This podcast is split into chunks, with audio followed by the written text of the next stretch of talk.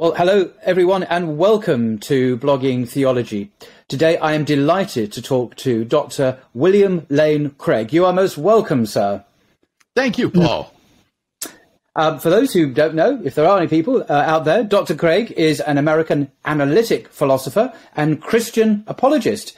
He is a visiting scholar of philosophy at the Talbot School of Theology and professor of philosophy at Houston Baptist University. Dr. Craig is probably the most prolific and well known defender of a Kalam cosmological argument for the existence of God. This argument was originally formulated by the famous Muslim theologian and philosopher Al Ghazali, who died in AD 1111. But it has acquired a new lease of life thanks entirely to Dr. Craig's celebrated and prolific defense of the argument. Today, Dr. Craig has kindly agreed to discuss two subjects. Firstly, he will outline for us the Kalam cosmological argument for the existence of God and look perhaps at some of the objections that have been advanced against it.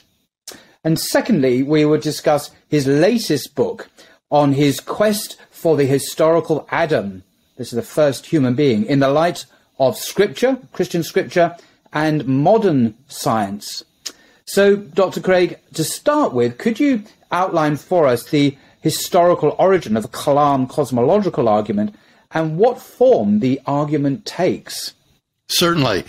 The argument originated in the attempts of early Christian commentators on Aristotle to refute Aristotle's doctrine of the eternity of the world. Aristotle believed that God and the universe were co eternal, mm. and because of their commitment to the biblical doctrine of creation, certain early Christian commentators uh, devised very clever and sophisticated arguments against the past eternity of the universe. One of the most important of these was named John Philoponus, who died in the fifth century. Mm. Uh, and this tradition was absorbed by Islam when Islam swept across Egypt uh, and Alexandria, where Philoponus was active. And it became the centerpiece of uh, Islamic um, philosophy uh, and natural theology. And mm. as you say, it was developed into very sophisticated forms by someone like Al Ghazali, who was actually the heir to several centuries of tradition. So it's an argument that has a great intersectarian appeal. It's been propounded uh, by Jews, by Muslims, by Christians, both Catholic and Protestant. As for the formulation of the argument, Ghazali's formulation is perhaps the simplest and most accessible. It goes like this Premise one is that everything that begins to exist has a cause of its beginning. Premise two is that the universe began to exist, and from that you can conclude three, therefore the universe has a cause of its beginning. And then you do a conceptual analysis of what it is to be a cause of the universe, and several theologically striking properties of this uncaused first cause emerge from such an analysis. The argument, I think, if successful, proves the existence of a beginningless, uncaused, immaterial, changeless, spaceless, uh, timeless, personal uh, creator of the universe who is unimaginably powerful. Well, that, that, that's very helpful. But looking at premise one there, uh, and, and there have been, I've noticed in, in looking uh, into this in a little bit of detail that every statement of the cosmological argument, the kind of generic uh, label for all the variants that we see, including the Kalam cosmological argument, that they have been countered by others, and then counter statements have been made, and everything is contested. But one of the, I think, one of the more interesting objections to premise one of your uh, argument as you formulate it, whatever begins to exist has a cause. And a common objection appeals to the phenomenon of what's called quantum indeterminacy. This is in, in physics, obviously in quantum mechanics, where at a subatomic level, the causal principle, everything that begins to exist has a cause, appears to break down. Things apparently just come out of, come into existence out of nothing, almost ex nihilo. And there's a, a famous propounder of this, um, uh, Lawrence Krauss, the Canadian American physicist and cosmologist, in his book, which is entitled A Universe from Nothing. He actually literally states, at least the title states, that something came from nothing. And this would appear to uh, a, a challenge the, the, the, the premise, the first premise of your argument. How would you respond to that? Well, I think uh, there are a number of ways to respond. In the first place, we need to understand that any physical theory is comprised of a mathematical core, the equations that are the center of the theory, and then there is a physical interpretation of that theory. And in fact, with respect to quantum mechanics, there are at least 10 different physical interpretations of the mathematical core of that theory. And some of these uh, theories are fully deterministic theories. So it's simply not true that um, quantum mechanics is a proven counterexample to the principle that every uh, event or everything that begins to exist has a cause. Mm. Secondly, the premise is formulated in such a way as to allow for there to be uncaused events. It, the premise is not every event has a cause, but everything that begins to exist has a cause. That is to ah. say, things can't come into being without some sort of causal antecedents. But that's right. perfectly uh, consistent with saying that the time of a the decay of a radioactive isotope, for example, is indeterminate. Um, what the premise excludes is that things, substances, can come into being out of nothing. And that leads me to Lawrence Krauss's uh, deliberate misuse of science in this regard. Krauss knows that the word nothing as he uses it is being used equivocally. He does not mean non being or not anything. What Krauss is talking about is either the quantum vacuum or quantum mechanical fields, which are quite definitely something.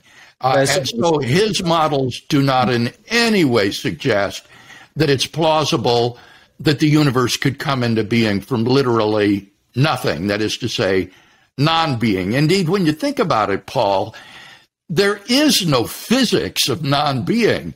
physics only applies the moment the universe begins to exist. So it, it's impossible for there to be a physical explanation of how the universe could originate from nothing. That's a metaphysical question. Perhaps the, the, the title, I don't know, maybe the publisher, uh, rather than himself, uh, who knows, thought of the, the, the, title of the book, A Universe from Nothing. But nothing doesn't really mean nothing because there is a quantum, you, you spoke of a quantum field, which is something. Yeah. I don't know if it has mass or not, but presumably there's energy, there's probability waves, whatever. There, there's something going on there, which is not nothing. So Exactly. You, so your, your, your premise then, premise one would, would, would seem therefore to, to uh, not be defeated. Um, put, put exactly. So long as we understand that premise one expresses a metaphysical principle, uh, I think that it's quite secure uh, and that there is no good reason to doubt its truth. Hmm. Uh, another objection, which is what, what one I, I, think has some uh, some plausibility, uh, mm-hmm. unlike perhaps Krauss's, Krauss's one, is your characterization, your conclusion, rather, this is not a premise, this is a conclusion, that uh, therefore, ergo, an uncaused personal creator of the universe exists. Um, now, I don't quite get the, it seems a little bit like a non sequitur. I, I, okay, I, I grant that you've established that there is an uncaused cause, a necessary right. being, perhaps. I see that from the contingency of the universe. But to, to describe this God in, in, with all the adjectives that you attribute to it or him, uh, shall we say, is still quite a way, I think, from the God of classical theism, let alone the God of the Abrahamic faith, the God of Abraham, of Isaac, mm-hmm. of, uh, uh and, and so on. Uh, there seems to be quite a gap, um, a metaphysical gap, or, that you haven't quite justified in any detailed way. Um, could you Oh. elaborate why why you think, therefore, uh, the God of Abraham, to, to give it a generic? Yes, ac- actually, I have elaborated this in quite a detailed way in my published work, but this tends to be ignored by people who are just responding on YouTube videos.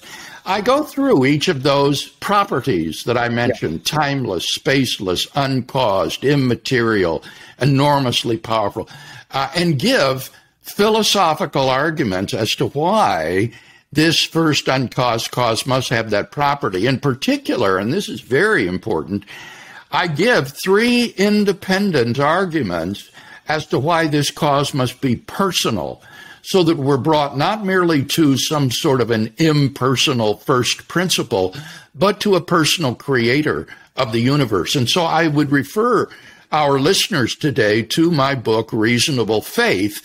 Um, look at the chapter on the arguments for God's existence, and you'll find these laid out. Now, in making the transition to the God of the Abrahamic religions, there, I think the argument doesn't take you that far. The argument gives you a kind of generic theism that is common to all of the world's great monotheistic faiths, including deism. Deism would be perfectly consistent with the argument. To move to the Abrahamic faiths, I think we have to look at the person of Jesus of Nazareth and ask ourselves, who was Jesus of Nazareth? Because he claimed to be the exclusive and decisive revelation of the God of the universe. Uh, and so it will be on that basis, I think, that we will determine whether or not deism or Judaism or Islam or Christianity is true. And as you know, as a Christian philosopher, I'm persuaded that uh, Christianity gives us the best account of who the historical person Jesus of Nazareth was. Yeah, and that, that is, of course, as a separate argument from the Kalam cosmological argument, which is to do uh, with the existence of an uncaused cause. The the arguments for uh, and against the uh, who Jesus was an historical person are a separate set of considerations and have been Yes. investigated by biblical scholarship the last two thousand years. And uh, many historians have concluded that Jesus himself didn't think he was God, for example. But that, that that's a, a separate uh, issue from this uh, this argument. It is. But, In fact, uh, after I finished my doctoral work on the Kalam cosmological argument at the University of Birmingham under John Hick, we moved to Germany and I did my doctoral work in theology under Wolfhart Pannenberg on Yes. this very question of the historicity of the resurrection of Jesus. So Yes. those two bodies of work complement each other in making a full orbed case for the Christian faith. I think I think that uh, someone might say that your your your arguments you propound for the cosmological uh, argument, the Kalam cosmological argument, are, are, are very good. They, they, they are they are highly respected, um, generate a great deal of interest, and have a lot of plausibility. Rigorous philosophical. I, I think the argument for the historical Jesus believed that he was God, for example, and this is a separate issue, but we're not discussing this today, are, are not are not beliefs that are widely held by uh, historians of the historical Jesus. For, for example, E.P. Sanders and, uh, and others. Okay, now you, you said we weren't going to discuss it, but you've just we said something there that I need to respond to.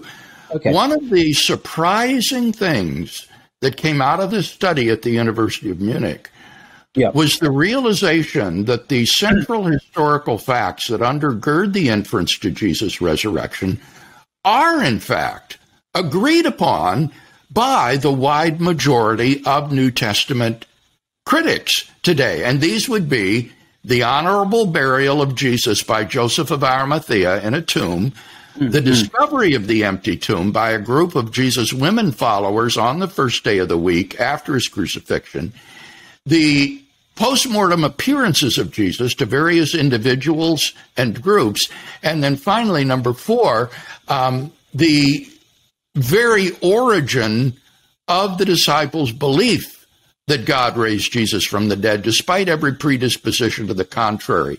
So I think the historical facts are pretty firmly established. The question is, what's the best explanation of those? And there you're quite right in saying that a good many scholars will say, well, that's not for us as historians to speak to. That that's a different question, and so they will remain agnostic about it wasn't referring to the resurrection at all. I, I, mean, I was talking about Christology, the understanding who the person and nature of, of Jesus. And my impression, I, I, could be wrong. And the reason I mention this is to the, the, the rigor, the philosophical rigor of your the Kalam argument that, as you articulated, is very strong. I think, but yes. to, to, to, couple that uh, as if they had equal um, uh, probative um, strength with a, a, a, claim that Jesus uh, claimed to be God. I'm not talking about the resurrection God. It is something I don't find in in, his, uh, in mainstream historical research at all. In fact, the, the consensus, as I understand it, is that Jesus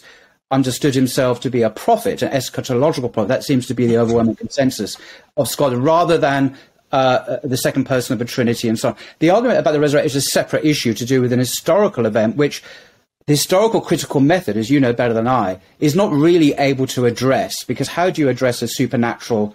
Uh, you may think there are very good arguments for it, by the way, but but but but the the point I'm making is uh, your initial claim that Jesus uh, thought he was God or was God, uh, uh the, the, God that that the cosmological argument points to, and I, I, think one argument is much stronger than the other uh, in terms of the academic work that I've looked at. Well, I would invite readers again to read what I've written on this. Um, this uh, I published my doctoral work that was done at Munich. I think it's rigorous. Uh, and I don't claim that Jesus uh, claimed to be God. What I argue is that Jesus claimed to be the Jewish Messiah, the Son of God in a unique sense, and the Son of Man prophesied by the prophet Daniel. Uh, and that these radical personal claims were ratified by God's raising him from the dead, so that we have good reason to believe that Jesus is, in fact, God's decisive revelation to us uh, in human history. Yeah, the claim that he was uh, believed himself to be a Messiah or seen as a messianic figure is is is, is more uh, widely accepted by historians than the claim yes, that he was God indeed. or called himself God or believed himself to be God. I think it's that claim that I I, I, I, I was surprised to see you uh, putting on the same level as your the very strong. Uh, well, those, those, were your words, Paul. I didn't say that. Um, okay, I apologize. What I said was that we have good reason to believe that Jesus is the decisive revelation of God to us. And I think that's on the basis of the personal claims I mentioned, and then God's raising him from the dead. Um, and I, I, I think that this excludes looking at Jesus as merely a human prophet. In my opinion, no, that, that's fine. We're always not here to debate that, but I thank you for your clarification of exactly sure. what you, you, you, do believe. That's extremely useful. Uh, on the subject of very useful things, I, I have looked at the uh, the Stanford Encyclopedia of Philosophy, the online uh, article on the cosmological argument, because there isn't a thing called the cosmological argument. I've discovered is actually that's more like a type of argument, and there are yeah. many discrete variants uh, or instantiations or manifestations of this uh, argument uh, of this type. Anyway, the Stanford Encyclopedia of Philosophy Online has a very useful article, I think, uh, discussion of how the argument developed from Plato and Aristotle through Al-Ghazali, who we mentioned, Hume, of course, and Kant had a great deal to write about it, up to the lively contemporary debate to which Dr. Craig has made such a seminal uh, contribution. So I, I, do, I don't know what you recommend that or not, but I thought it was a, a very, very uh, helpful article. And you can just Google the Stanford Encyclopedia philosophy. So, and it mentions you many times, of course. So, um, well, thank you for that. Perhaps moving on to the, uh, our second subject for discussion, and this is your latest book, uh, published just last year, um, entitled. Um, I like the title actually. In quest of the.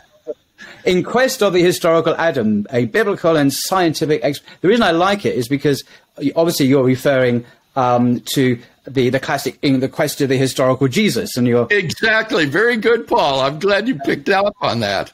That that, that is a, a, um, an interesting um, reference there to to that, and I like I like that. Anyway, in in this book, which I confess I, I have not read, but um, uh, so apologies for that, um, where you set out, uh, I'm told you set out to answer the questions about Adam. Now, this is the first human being, of course, through a detailed biblical and scientific investigation.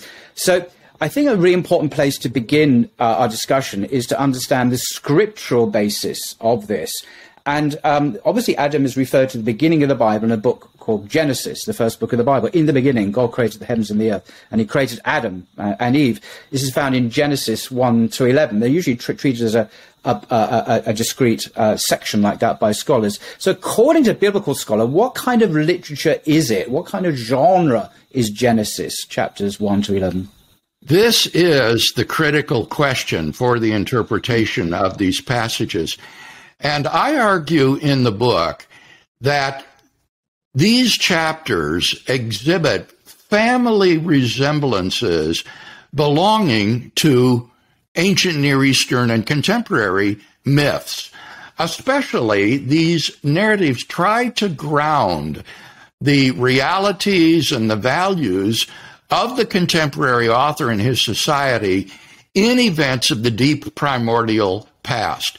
This is called etiology, and the, this motif of etiology permeates these first 11 chapters of Genesis.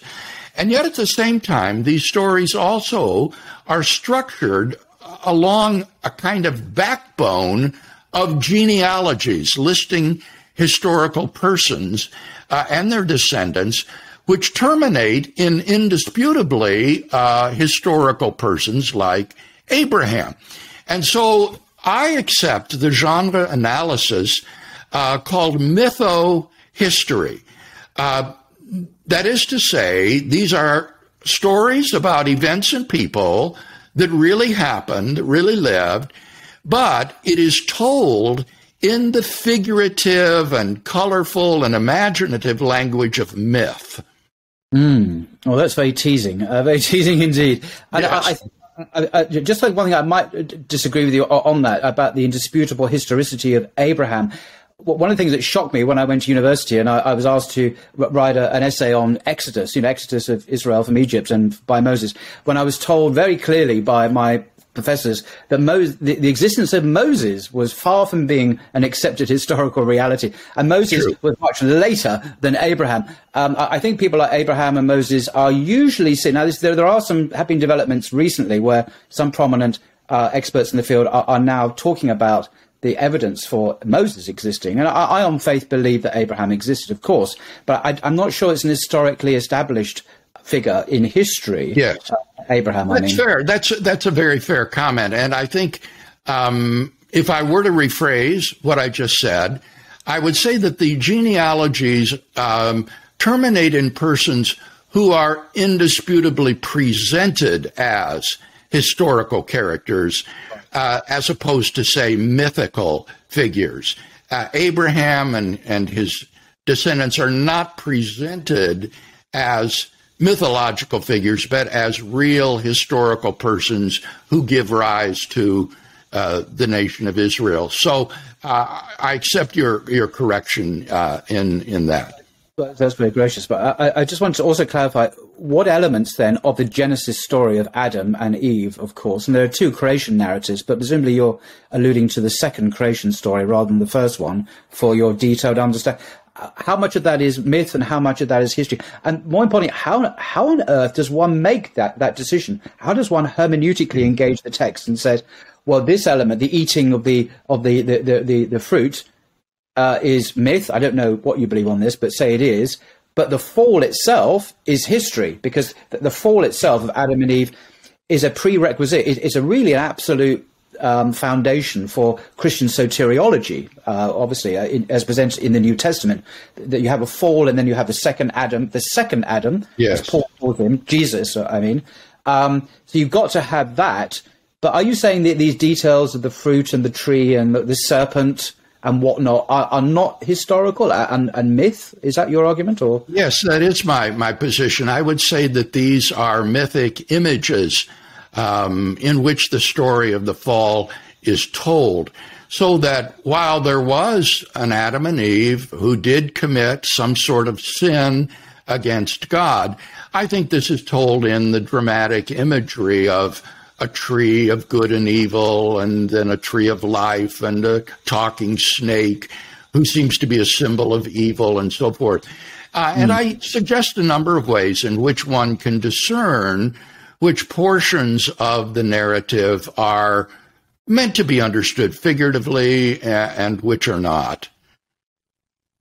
Really, my question: How how do you make that hermeneutical move? How do you discern mm-hmm. what is and what isn't? So that was really my question. Well, one way would be when the narratives relate things that are explicitly contradictory to what the author of the Pentateuch believes. And a great example of this would be that in chapter one, he presents this image or picture of God as a transcendent creator of the universe. In the beginning, God created the heavens and the earth. So we have here this transcendent God who creates all of the universe.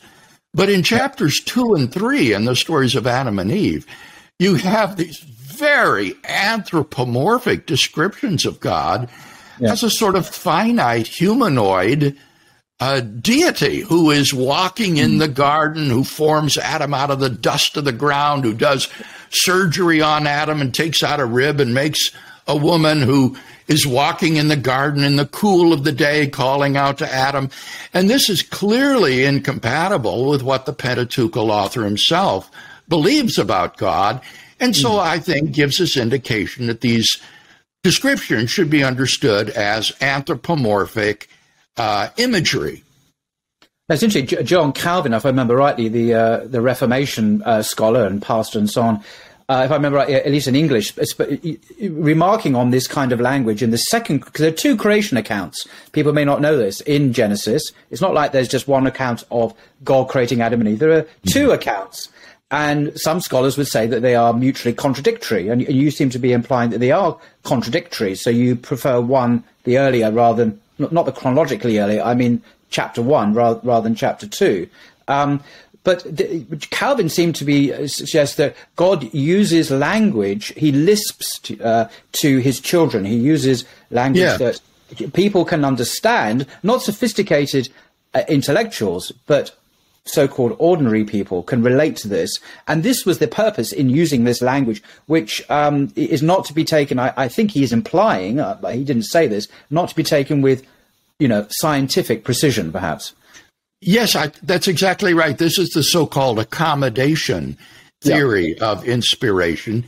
Uh, and it, that has to be true when you think about it. Even in revealing himself in Hebrew or Greek, God is already accommodating himself to the limits of human language. Uh, mm-hmm. Uh, and it, it's not at all surprising that God would further accommodate himself in um, making things so simple that everyone can understand them and not just philosophers or modern physicists. Yeah, I think that's a, that's a huge, uh, huge relief. Uh, uh, but of course, the, uh, the, the standard academic uh, understanding of the Pentateuch, which you uh, mentioned, is the so-called documentary hypothesis. That in fact, we, we're actually seeing at least four um, separate, distinct authors, JEPD. Now, I know this has come under some criticism and there have been some refinements of it, but nevertheless, the fundamentals still seem to be intact in Old Testament studies. The idea that, mm-hmm. that Moses is definitely not the author of, of Genesis uh, or Pentateuch at all, the first five books of Moses, I mean, that he didn't actually write them. Indeed, nowhere in the book does it claim that he did write them. And uh, so it, the point I'm getting at here is not just to mention that the authorship question is quite interesting. Uh, that Moses didn't write any of this anyway, it would seem, according to most scholars today. But that the second creation account is written by someone other than the first creation account. And so it's not surprising we had two different people with different outlooks and understandings of creation and God Himself. One very transcendent, uh, a very, uh, very uh, attractive to philosophers, and the second, very anthropomorphic, as you say, where God is portrayed a, as a humanoid figure who gets involved in the, you know, asking, where are you, Adam? And he's sort of asking in the call of the day, you know, um, a, a, very, very different portrayal. So, w- would another way of looking at this be to say we're we're looking at a scripture which is not entirely harmonious and consistent because of its multiple authorship by different people with different views of God, the Elohist, the priestly, the Yahwist, the Deuteronomist. I mean, these are these are the technical terms for the four documentary authors of documentary hypothesis.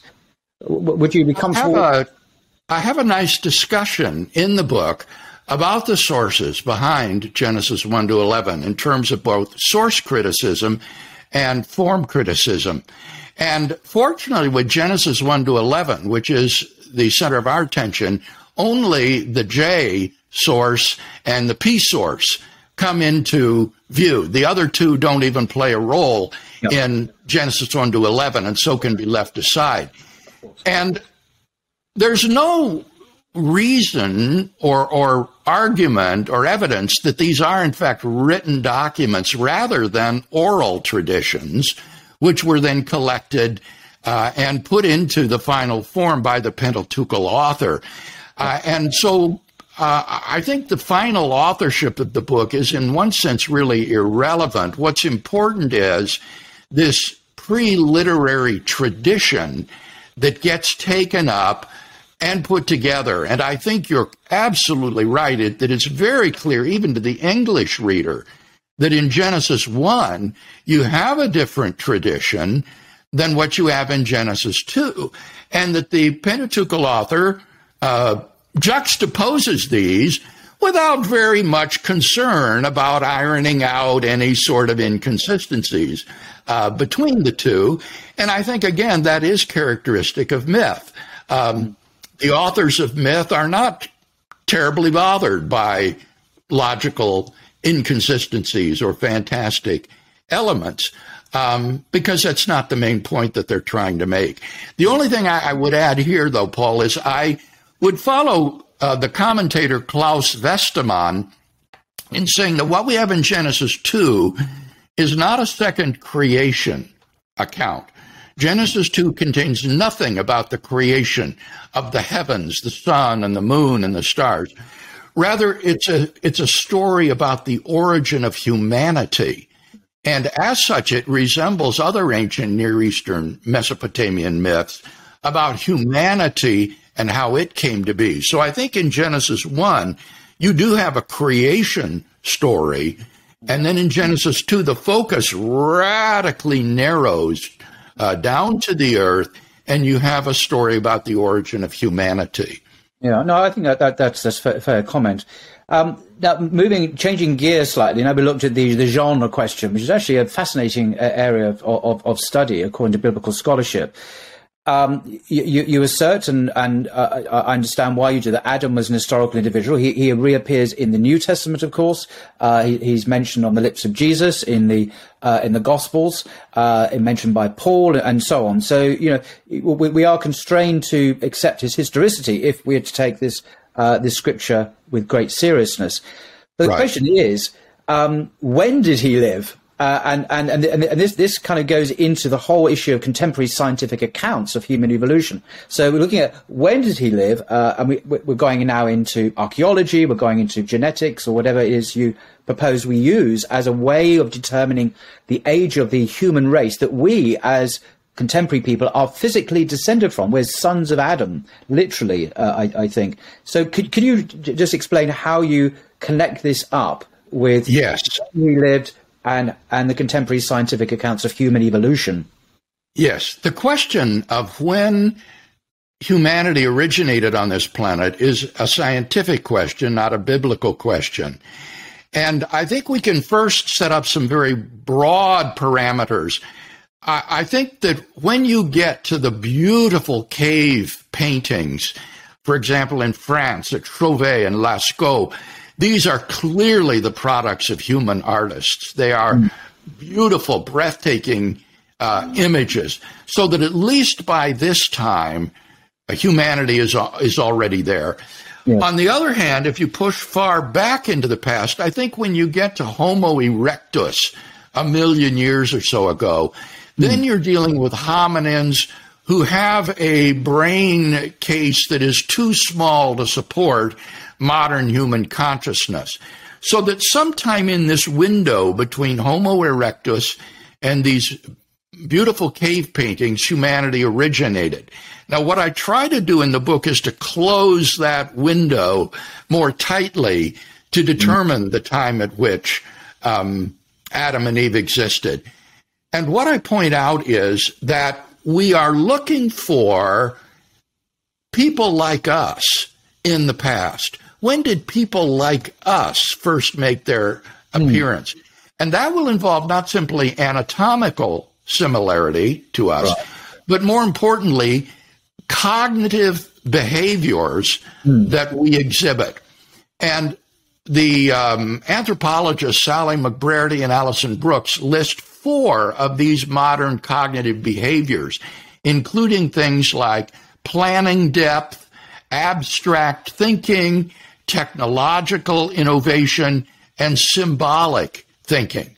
Now, obviously, those are intangible. We, we, we can't detect them directly. Say, that sound wonderful criteria, but how on earth do you connect that with the archaeological? Yes. Uh, well, what so, and Brooks say is that we have to look for what they call archaeological signatures right. of these modern cognitive behaviors. And so they list around two dozen of these archaeological signatures that give evidence for symbolic thinking or technological innovativeness or planning for the future. And it is stunning how deep into the past these archaeological signatures go.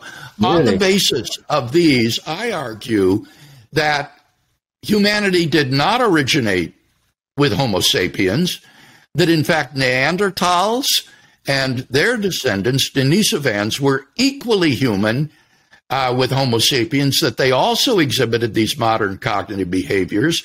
And therefore, the origin of humanity must go back even further to mm-hmm. at least the last common ancestor of Homo sapiens and Neanderthals.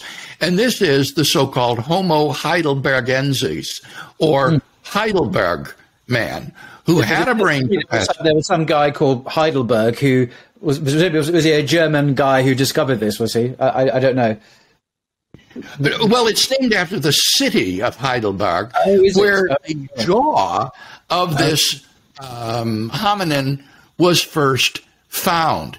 Um, and then, since then, it's been found in various places around the world. Uh, right. And so this suggests that humanity originated somewhere around 750,000 years ago. Uh, we don't know exactly where, perhaps in the Middle East, perhaps in Africa. Uh, but then from then, it spread into Africa, where it evolved into Homo sapiens, and into Europe, where it evolved into Neanderthals and Denisovans. So, so that we all are part of this common human family. Yeah, so this is very interesting. You said something, so I haven't read the book. I, I, I, confess I have ordered it, by the way, so it's arriving tomorrow after the interview, not before, but hey, that's, that's the way it is. Um, I, I'm fascinated what you just said there. I wasn't expecting you to say this. You said that it looks as if humanity had their origin in the Middle East, not in Africa, because the prevailing popular perception, uh, it may not be based on the latest research, of course, is that we all came out of Africa. But you're saying the Middle East and then went into Africa. I was very surprised to hear that. Yeah, that that is an option. Uh, the famous out of Africa migration is talking about the migration of Homo sapiens out of Africa into right. Europe and the Middle East. But that's far too late. Um, I've already pushed the origin of humanity back to the last common ancestor of Neanderthals and Homo sapiens. Right. Uh, and that could have been in the Middle East, it could have been elsewhere. And then mm. these Homo heidelbergensis migrated to these other areas where, geographically isolated from one another, they evolved into these different human species. Right. Now, the, the, the, my, my, kind of next question is going to bring in the Quran here uh, as a Muslim, but I'll just mention this. Hmm. But in the Quran, um, it talks about Adam being a special creation of God. Okay, and this is like non-negotiable, really, for for, for many people I've sp- spoken to. Um, you know, you, you, can believe in evolution, you can believe in macroevolution of uh, uh, other species, but the red line, the line in the sand, is Adam is a special creation of God because he is spoken of in those terms. Interestingly, in the in the Genesis account, we have a similar kind of story where Adam is also a special creation. But by what I mean by that? I mean a supernatural, miraculous creation by God ex nihilo. Perhaps on the analogy, and, and the Quran itself gives this analogy of Jesus, Jesus being born of a virgin, his conception is wholly without male input, shall we say? Right. Um, yes. It's a miraculous thing. So scientifically, of course, that, that, that can't be accounted for, but that's okay because it's a miracle. Uh, in the Yeah. same way, the creation of Adam is also analogously, and the analogy is drawn in the Quran uh, uh, with Adam. So my question really to you is, where do you fit into? Do you, do you identify with this spectrum of views? Do you posit an Adam who was supernaturally created by God, as it says in Genesis, or do you have a more a different understanding of the trajectory of the evolution of hominid forms that became something else? My book leaves this an open question. The question that I'm interested in is when did humanity originate on this planet, uh, not how. So in the book, I assume, for the sake of argument, the standard evolutionary account and try to show how the existence of a historical Adam and Eve as a founding pair of the human race is consistent with what we know from uh, modern paleoanthropology and evolutionary theory. But if someone wants to say, well, these original uh, members of Homo heidelbergensis were created uh, out of the dust of the earth miraculously by God, uh, he's certainly open uh, to believe that. Um, m- my my theory doesn't um, take a position on that. Okay, no, that, that's fair. You're, you're agnostic on that. For that, that's fine. It just seems to me that the, the biblical scriptures require that, or at least state that uh, in pretty ambiguous terms. Um, Well, and- and- I would say, Paul, that that's only true if you read these narratives in a literalistic way. But if I'm right that this is mytho-history and not to be read literally, I think it's quite consistent with the creation story in Genesis 2, where God forms Adam out of the dust of the earth and breathes into his nostrils the breath of life, that hmm. this is a figurative image for God taking a pre human hominin and elevating it to the status of full humanity I by. Right. infusing a rational soul into this form. Right. So, if there was uh, an account of the supernatural dimension in what you've just said, it would be the, as you put it, the infusion of a supernatural soul into this. Yes, uh, and there may have been a biological. There might have been a biological miracle involved as well, maybe a systemic genetic mutation that would uh, enable this hominin to support the capacities of a rational soul. But yes, as as a dualist uh, who thinks that we're more than just bags Yes. of chemicals on bones, that we have souls, that would definitely be a supernatural element, the infusion Right. of a rational soul. Right. So you're a Christian. Obviously, you're a dualist. Uh, I'm, I'm also I'm an idealist, philosophically speaking. So it's very similar to that. There has to be some uh, top-down um, input, if you like, as well as a, a bottom-up input in terms of the, the the end product. If I can use that crude language, you, you'd accept that, obviously. Yes. Yeah. Okay. Fair enough. Um, well, I think um, that that I, I've come to the, the end of my uh, questions, and you've been very generous in in um, hearing my questions and my pushback on one or two points. It's uh, very kind of you. And um, uh, you are a prolific author. I, I was uh, very impressed to see a very, very long list of books. I wouldn't begin to recite the, the litany of works you've done. But do you have, dare I ask, do you have any further projects in mind, or, or have, is this exhausted your your, Oh. your effort? I have not exhausted my resources, Paul. I have now embarked upon my greatest project, which is to write a multi volume systematic philosophical theology. I'm anticipating that this will take about 10 years to complete. I have finished the first volume, which is on doctrine of Scripture, doctrine of faith, and doctrine of God. And I am now commencing the second volume and currently working on the doctrine of the Trinity, which I think you would find very interesting. Um, so I am having a great deal of fun doing this. It is tremendous challenge, but I'm learning so much every week, uh, deepening my understanding of philosophical theology, and uh, therefore really, really enjoying this great project. Well, I, am I'm, I'm glad I asked because that's an extraordinary piece of news. So you're very much in the tradition of Thomas Aquinas, his Summas, you know, the Summa Theologica and the, uh, the Summa Gentiles, John Calvin and in his great uh, uh, work as well. And you're kind of in this tradition of systematic theologians, even, or systematic philosophers. Yes. Summas. This is the, the, the, the Summa of William Lane Craig. That's, what been known in, in history. Okay. Uh, um, re, uh, people, by the way, can uh, explore Dr. Craig's library of writings, videos, and podcasts on his website, uh, which is called reasonablefaith.org. Reasonablefaith.org, where I think there's this huge library. And of course, you have a YouTube channel or two, I think. And mm, fact, yes. Um, you, you're, you're, found all over the place, actually. So, but um, I, I, do just mention again the Stanford Encyclopedia of Philosophy online article on the cosmological. I was I was just found it so so helpful in really clarifying the the history and the the debates of this. I think it's a perennially perennially interesting argument, and I think it yes. works. Uh, yeah, and um, credit to you, sir, for keeping this very much uh, in the public uh, mind. Uh, and um, it's, it's been, I think, I think your presentation of it has been the, the, the most published and argued about presentation of the argument uh, in, in recent decades. It, has been uh, very, very w- well argued about. Um, is there anything in, in conclusion, uh, by the way, you'd like to say about either of these subjects uh, to, to our viewers before we close?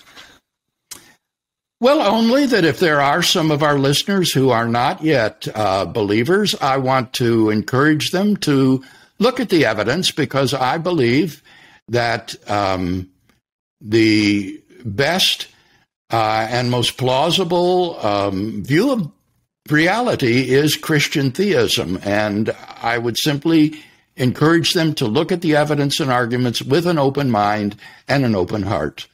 Okay, that's uh, fair enough. Yeah, I certainly would encourage people to look at all the evidence with an open mind and open heart, whatever conclusions they reach. Well, thank you very much, uh, Dr. William Lane Craig, for your time and your expertise and your good humour.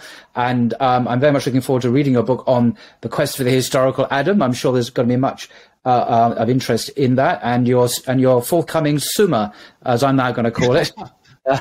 um, uh, because that's what it is. It sounds like. So, uh, thank you very much for your time, sir. Well, thank you, Paul, and the Lord bless you. And you too. Until next time.